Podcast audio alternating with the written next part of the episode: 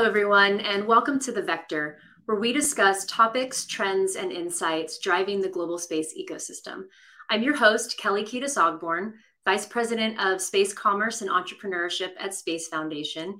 And today, I am so thrilled to be joined by Kathy Vidal, who is the Undersecretary of Commerce for Intellectual Property and the Director of the United States Patent and Trademark Office. As the Chief Executive of the United States Patent and Trademark Office and the Undersecretary of Commerce for IP, Kathy leads one of the largest IP offices in the world and is the principal IP advisor to the President on incentivizing and protecting U.S. innovation, entrepreneurship, and creativity. The Patent Office's mission is to help American workers and businesses compete and collaborate, especially in groundbreaking technologies and across all demographics.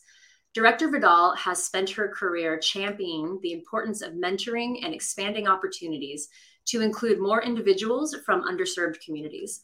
She has been involved on boards and committees focused on diversity and inclusion and has mentored diverse women across the globe as part of the Fortune U.S. Department of State's Global Women's Mentoring Partnership Program. And she will build on that work today and continues to do so. Also, as director of USPTO, Director Vidal is working to expand American innovation for all and bring more ideas to impact, including serving as the vice chair of the Council for Inclusive Innovation, serving as the co-chair of the National Advisory Council on Innovation and Entrepreneurship, launching the Empowering Women's Entrepreneurship Initiative, and expanding USPTO's pro bono services for independent inventors and small businesses. Director Vidal, thank you so much for joining us. And how do you sleep? I love that, Kelli. And thanks for having me on, and welcome everyone who are tuning in today. So yes, there's a lot on my plate, and we are working hard to just move the needle in every way we can.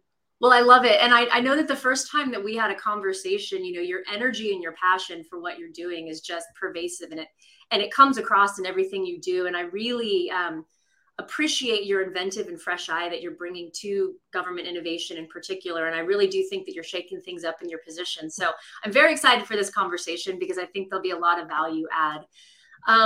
So just to begin, I think a lot of our viewers, you know, we have a lot of domestic viewers, we have a lot of international viewers, and people generally, they know about IP, they know about the Patent Office, but I don't know if people actually understand, you know, how the agency operates and how companies can really engage with it.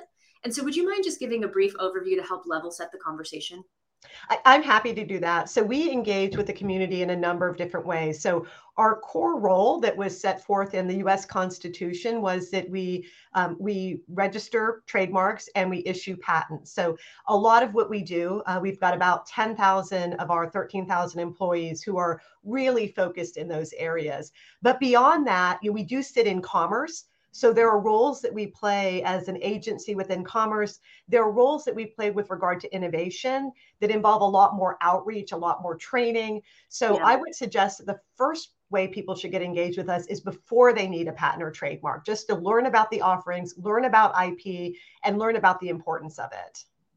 Yeah, I think that's a really critical point because at least me too, before I actually started to understand the whole aspect around IP, you sort of think of it as a passive thing. You think of it as something where you have an invention and then you need to protect it and you file something and that's it. But it seems to be a lot more involved. It is a lot more involved than that. It is a lot more involved. And if you don't know what you're looking for, you could miss certain steps that are going to be critical to protecting your innovation, to protecting your brand, to protecting your company. And that's why we suggest people get involved early through all of our free resources, through, you mentioned our Women's Entrepreneurship Initiative. Mm-hmm. That is something that is inclusive, not exclusive. So men are more than welcome to attend. And we have just real conversations on what does it mean to protect your IP, but also how to get funding and the importance of mentorship. And we really want to see people along their entire entrepreneurship journey. Yeah. So why should people protect their IP? Let's dig into this a bit because, you know, I do a lot of work with entrepreneurs and I think that that's on the forefront of a lot of people's minds, but they don't think about it as a tangible thing because they assume they either want to work in a vacuum and wait until their idea is at a point of fruition to start having conversations with folks, or they just think that they'll sort of rise above it. And I know there's obviously like very logical steps to protecting IP and the benefit of creating patents, but you live it and breathe it every day. So what advice would you impart for folks? So I would say a couple things. One, there's a real tangible benefit to your company. So there's a lot that you do when you're involved in innovation, when you're trying to make money, when you're trying to create jobs that you think about, and IP might not necessarily come to mind. And it's one of the most important things you can grow within your company. So it's part of the value that you offer. And that's not just value to at the end of the day. So if we see a lot of IPOs, if you see large companies purchasing smaller companies, a lot of it is because of their intellectual property. Because if they haven't protected their intellectual property, then the big companies or any other company can go ahead and do the same thing without having to purchase the company. So it's critical for that. In addition to that, it helps early stage companies get funding. You know, if you watch some of these TV shows where people are pitching their ideas, they always ask about intellectual property because they want to know that if they make an investment, it's going to be protected by people who might want to counterfeit it. People might want to, you know, start another business around the same technology and innovation. And I have some stats, Kelly, if I could share. Please. So, when used as collateral, a patent increases capital funding by 76% over 3 years and increases an initial public offering by 128%. Wow.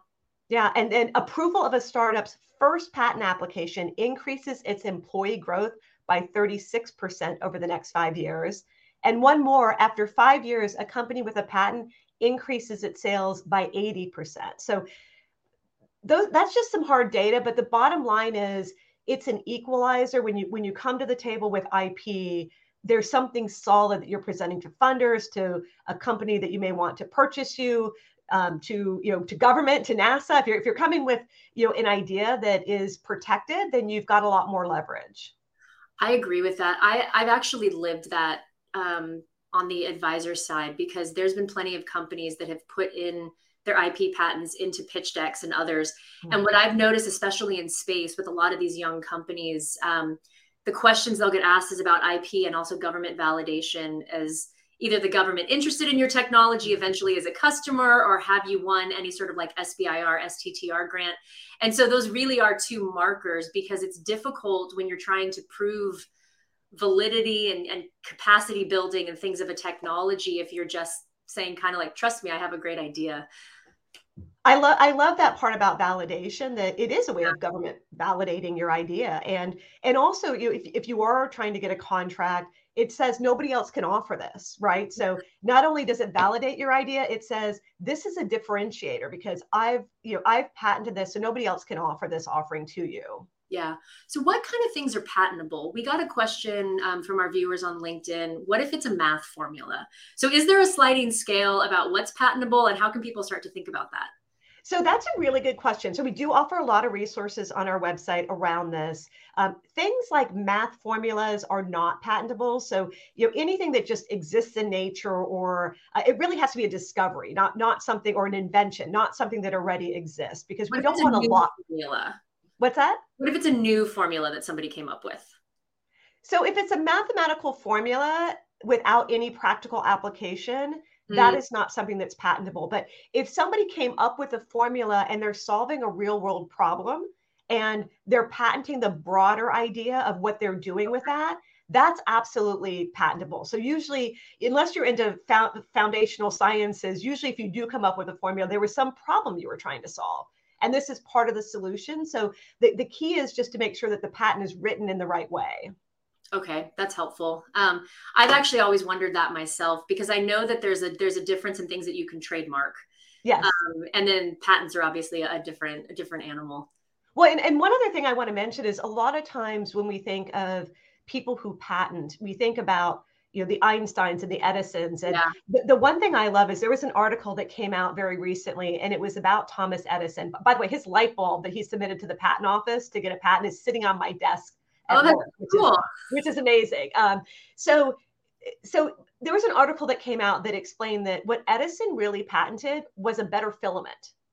So it wasn't the light bulb itself. It was he created a better filament within the light bulb so that light bulbs would last longer and they'd actually be sustainable. And so, you know, when we think about what is patentable and who are patentees, who are inventors, you know, even Thomas Edison isn't Thomas Edison. If we hold people up to that high level of you have to come up with something as brilliant as the light bulb. Yeah. How would you advise companies then? This is a really good point. Because, and you mentioned before about, you know, patents withholding up in court and people really worried about larger companies stealing their ideas and innovation. I've worked with a lot of small companies, and there is this balance in between talking in confidence about your technology to show that there's a there, but not giving away the secret sauce. And there is a formula to that. And I know that having a patent can help. But what kind of advice or strategy would you give folks? Because I don't want to, you know, cut people off at the knees and not be able to have that sort of conversation, because it is a real concern. I've heard a lot of small companies say, well, you know, the larger company can just afford to pay lawyers more than we can, and so they just don't go through the process. So I would say a couple things on that. So first of all, I don't think it's so. From our last conversation, I'll tell you that something that we launched in view of our conversation that I'm very excited about. Yeah. I'll also say it's not just large corporations that I know people have a fear of.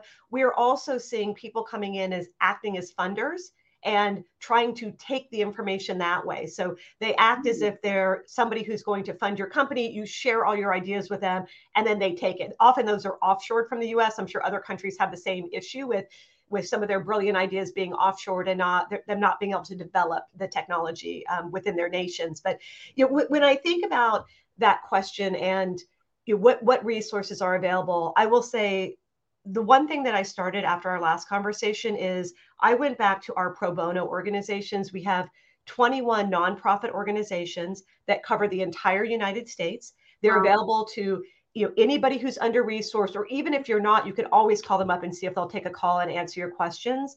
I worked with them, and now they're going to develop some collateral that they're going to put on all of their websites. They're going to draft a non-disclosure agreement that you can all pull down and use with larger companies. They will likely, or in any company, some of these funders, they will also develop some other to-dos when it comes to, and to-don'ts probably when it comes to non-disclosure agreements, because sometimes the entity you're meeting with wants you to use their version. So yeah. It can tell you, they'll tell you some of the things to look out for. But I would say none of that, like non-disclosure agreements are great. There's something that most people would always recommend. I would say you still have to patent the idea, because it's going to be very difficult to enforce that NDA. And if you're not on the public record as having come up with the idea first, then you may lose it. And so, but it doesn't have to be a very difficult or expensive patent. We have the ability to do provisional patent applications. So if you have a full description of what you're doing, you can file one of those for under $100, depending upon the size of the company. And at least then you've put your mark in, you've got a year to file, you know, to follow up on that and pursue it. But at least getting that filed, even if you don't know if your idea is commercially viable, get it filed, because what if it is? You know, you don't want to miss that early deadline. That's interesting. Are there also a repository of patents that are available for other people to take over? There are. So I will say that a lot of universities are really focused on tech transfer. So, yeah. And there's an organization called AUTM that all of these universities belong to. So that's one place to think about it. We also have some materials on our website related to technologies that people want to be able to license. We want to do more in that regard. So we are working internationally, including with the World Intellectual Property Organization, on how can we get these technologies out there more for people who do want to license and build on them and build companies, because some people will go the whole arc. They'll invent, they'll build a company, but some people just want to do the inventions and some people just want to commercialize. So we are trying to do all we can to make sure that ecosystem works. Yeah, we're seeing more and more of that trend. The last Vector conversation we had was with NASA's Tech Transfer Office, who is really trying to make everyone aware that there are these great NASA inventions that have been funded by the government, validated by the government, that are available for people, because especially in space, because the opportunity is there, the investment is there. Some people may not have the basic science knowledge to develop something, but they could definitely take it to the next level, and being able to leverage something that already exists, it's secured, they just need to create the scalability plan, is a really good option. Well, and I listened to that with Meredith Reeves. That was a fantastic session that you had. And you know, NASA does most everything better than anyone. So I'm so happy that they're one of our sister agencies.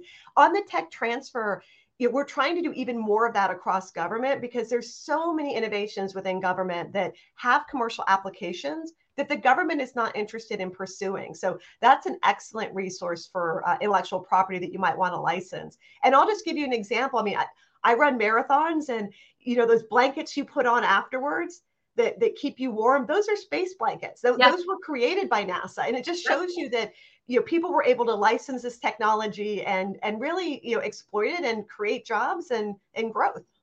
Yeah, that technology. So Space Foundation has a space certification program where we will take applications of technologies that have heritage to space and give them sort of our equivalent of the good housekeeping stamp of approval. And I did an interview with that CEO, Heat Sheets, and it's fascinating because it was initially meant to be a shield for different space systems from extreme heats. And then, yeah, they're ultra thin. They're great.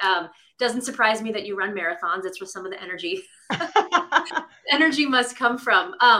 But I actually really love that this option exists because, you know, during our initial call when we first met, we talked about this ability to be able to further American ingenuity and especially like seed investment into ideas. And, you know, I have a background in DARPA, and I'm a big proponent of making sure that what's invested in from a basic science, basic research that we've developed to a point of fruition actually gets out into the world for other, you know, minds to utilize and to grow. I think it's important.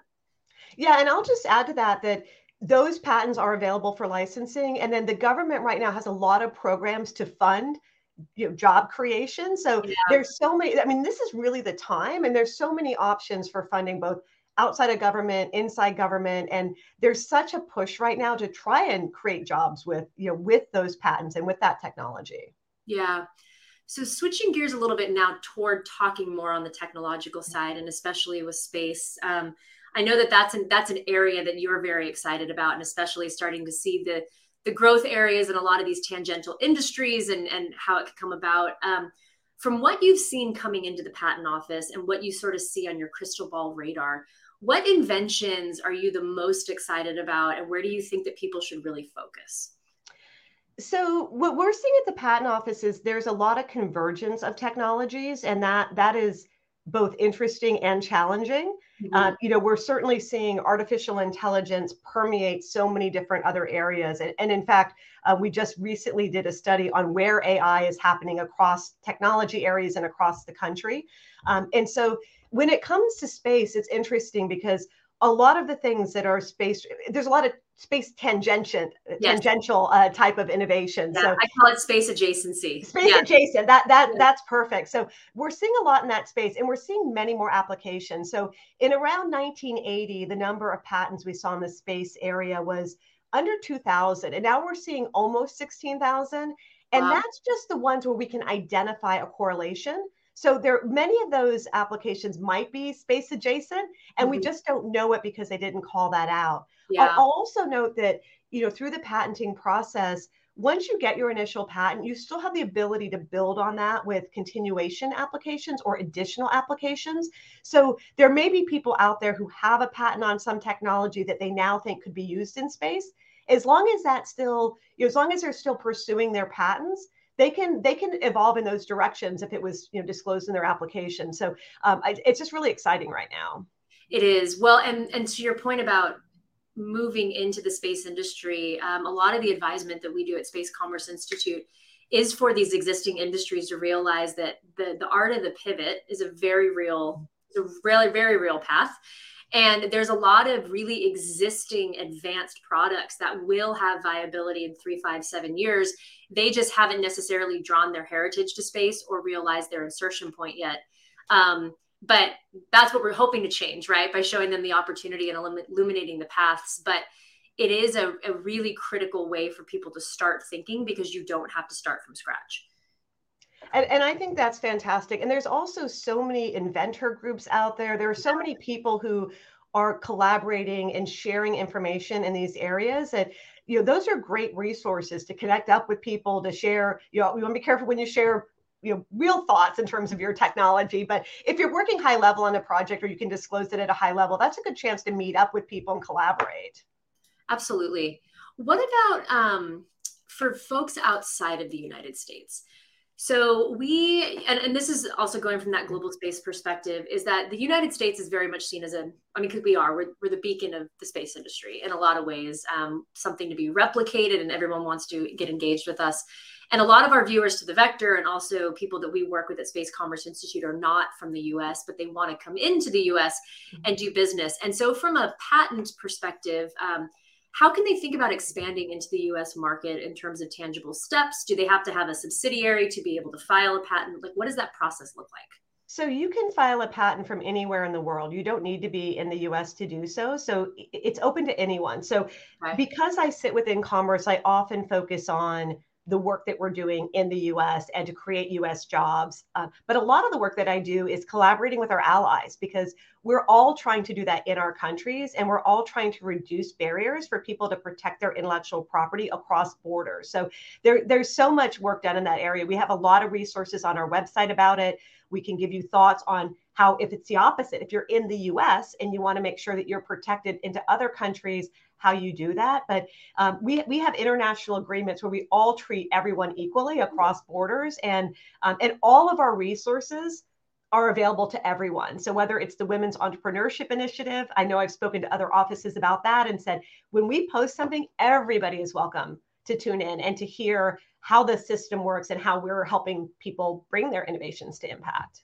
That's wonderful, because that is one of those strategy points that I think it's not causing hiccups with folks, but they're really considering how to do it, because space, in order to achieve our collective wish of the future, it has to be collaborative and it has to be global. So for companies, you know, they're considering, what does a US strategy look like? When I engage with NASA, how do I engage with the European Space Agency? What does that look like? We also see companies that might be located overseas, but invested, you know, by US companies or angel investors or others. And so it's not as black and white as it used to be of the space agencies and space programs of old, where it was very top down. And so that's just wonderful that patents can be from anyone, anywhere, and that the resources are global.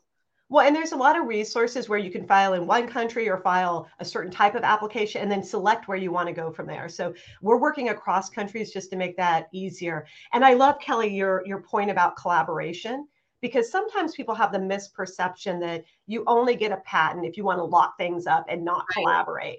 And it's the opposite. If you look at the COVID vaccine, we never would have gotten to where we did so quickly if mRNA had not been patented years ago and then disclosed to the public. And then even the companies that worked on the vaccine, they collaborated. And nobody's going to collaborate if they're going to lose their investment. So having the patents enables you to bring those to the table. Other companies can bring their patents to the table. It just really facilitates collaboration. Oh, absolutely. Well, and especially in space for these smaller companies, because there are integration points with larger primes that already exist, or being able to take two concepts, bring them together for something broader that's going to be used. It almost has to be part of the strategy, because you really don't hear of those stories anymore, from soup to nuts, a company that goes from ground zero into this major behemoth, just because the landscape is changing so rapidly because of the innovative capabilities that you have to be able to leverage the best and the brightest. And that's actually why I like that the government has started to adopt more commercial off the shelf, so COTS products, right? Yeah. To be able to really bring in that commercial sector ingenuity with the government presence and the government funding to be able to move it forward on mission sets. Absolutely. And once you have the patent, you have the ability to control what you do with that idea. So certainly you can block other people, but if you did want to collaborate or you did want to work with government, you could license it. You could license it exclusively where only they could use it. You could decide you want to work with a number of different companies and license it to all of them. I mean, there are so many options, and it really just it puts a nice wrapper around what you have to offer so that you have the control as to where it goes after you've created it. Absolutely. Well, and around this sort of collaboration and partnership, you mentioned a lot of resources and a lot of external kind of community engagement that you do. Could you touch a bit more about the Women's Entrepreneurship Network and some of these other initiatives that you do in these innovation hubs, so people can be aware of what those are and how they might want to get involved? Of course. So there is a website, and I know that we're gonna provide links, whether it's now or later. There is a website to all of our free resources that we can provide. That is all the resources that are available 24/7. We also do a lot on training. So this is some of the training that I would think about if I was starting a business, like to learn about patents and the patenting process, to learn about trademarks, to learn about copyrights and trade secrets. So all of that is material that I would recommend if you're just doing your due diligence on, I might want to enter into this field, educate yourself on that while you're educating yourself on all the technical details that you need to get to where you want to go. For Women's Entrepreneurship Initiative, so because we and I sit within commerce, we are doing a lot across commerce. So the Secretary of Commerce, Gina Raimondo, and I, she chairs it, I vice chair the Council for Inclusive Innovation. Mm-hmm. And through that, we are trying to figure out how do we make the U.S. more innovative? How do we, and we're doing everything from educating school children. Last year, we educated 280,000 of them. Wow. On innovation and entrepreneurship. These are 6, 7, 8, 9-year-olds that by the end of a 1-week camp, they're asking how they can protect their merch on the internet. I mean, it's phenomenal. I love it. Yeah. So everything from that to teaching teachers to the Women's Entrepreneurship Initiative is almost at the more developed side of that, where if people are thinking about being an entrepreneur, have an invention, want to know how to connect up and really join the ecosystem, we're offering a lot of material on that. We've got monthly Wednesdays where we'll spend a whole session talking about funding from the government, funding from private places. How do you put together a pitch deck? And great advice. Like, one of the pieces of advice we got on funding is someone said, I think it was Kara Golden who invented Hint Water. She said that if somebody doesn't want to invest in you, say, okay, I get that this is not an idea you want to invest in. Who do you think might want to? Can you connect me up with other people? Yeah. So it's that, like, it's really practical advice, whether it's about IP or investment or about mentorship. Well, and this idea of practicality, I think, is really important because I'm seeing it in space. And I love that you talked about this iteration of resources and trainings and sort of different front doors that people can come into, because I often find it's true in the space industry, and it's certainly true in entrepreneurship, that people just get intimidated. Mm-hmm. And they sit there and they either self-select out because they don't see themselves in the industry yet. They don't think their background, skill set, interest is relevant. And then it's almost analysis paralysis because there's so much out there that they don't know where to start. Where I always encourage people, I'm like, just have a conversation, right? Just attend one webinar. And so it's nice that you have these different levels of things to get people involved and interested, because I find that once people catch the bug or make it, it feels more practical to them. It feels more tangible. They start to clue in and pay attention in different ways because they realize, oh, I can do this. Oh, there is a place for me. Maybe there are resources. Maybe I do have a great idea. And then it just starts to go up from there. Well, and I love that. And even though, as I said, we're focused on, you know, within commerce, we're focused obviously on our country. Every other country is focused on job growth in their country. All of these resources are available to everyone. And we are, like I said, collaborating across borders. I recently had meetings with Canada. We recently brought in 26 nations a couple weeks ago, just to talk about what more we can do to collaborate, what more we can do on mentorship. So no matter where you are in the world, we have resources. Other IP offices, we're trying to share ideas and provide resources as well. And I will say we have a Journeys of Innovation program where we do these longer videos that just tell innovation stories. There's one on space that I wanted to point out because just watching those can give you a feeling of how everything that I'm talking about and that we're talking about really comes into play when you're on your journey. That's great. Yeah, we'll make sure to include that as well. And part of the, did you already send that link? We'll make sure to send it. I did. Yeah, I did send that link. It's Jackie Quinn. The video is about her and her emulsion system that removes contaminants from groundwater that was initially used in space and now is used elsewhere. So it's a really great story with really cool pictures of her from NASA. Fabulous. We'll be sure to drop that into the chat. We did get a question from LinkedIn about the use of commercial off-the-shelf technology. And I know that I have an answer to this, but I would love to get your perspective. So they asked, doesn't using COTS give adversaries an advantage if the government's going to use commercial technology? So why don't you, that is not something that that I focus on. So why don't you answer that one? Well, I was just going to say it doesn't, because of the contractual way that the government will work with the commercial company, because it's obviously used for very particular use cases. That's something that in the chat, I can take that offline. I didn't know if you had a perspective in terms of, patentable commercial technology or other thing, but it is a certain strategy.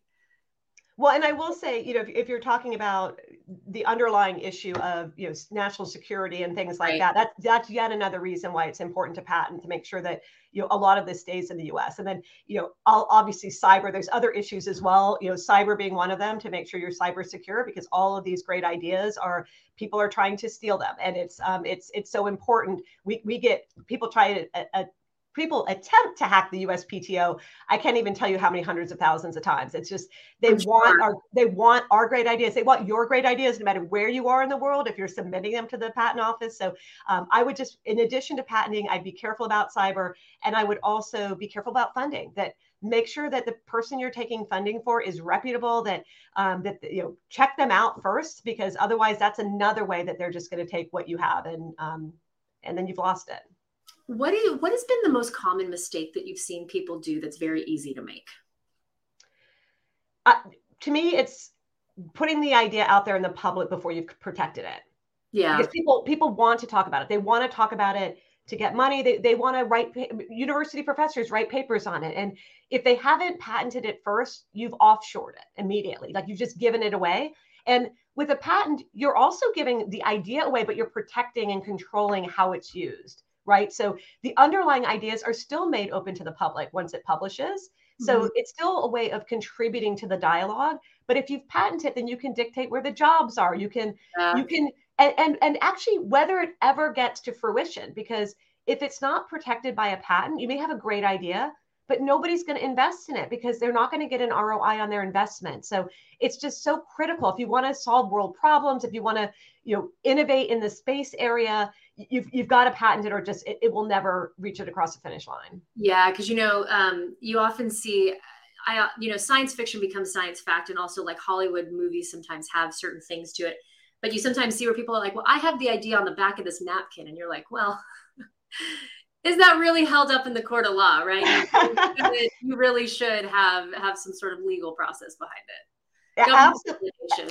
Exactly. And absolutely. And that's why I mentioned this provisional patent process. So yeah, learn about this, because it's not daunting at all. It is the back of the napkin idea. You just have to describe what that is. There's no specific format for it. And then as long as what you build on is in that document, then you've locked down your date, right? So you now don't have to worry about somebody else saying that they did a back of the napkin analysis 6 months later. Now they think they own what you came up with.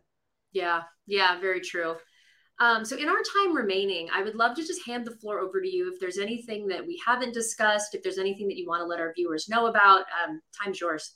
Well, I appreciate that, Kelly, and really appreciate all you do. I will say that the Department of Commerce is leaning in heavily on commercial space. It's one of our it's one of the parts of our strategic plan, the Department of Commerce strategic plan. Mm-hmm. We have a space council that I'm on, and that all the leaders across commerce are on.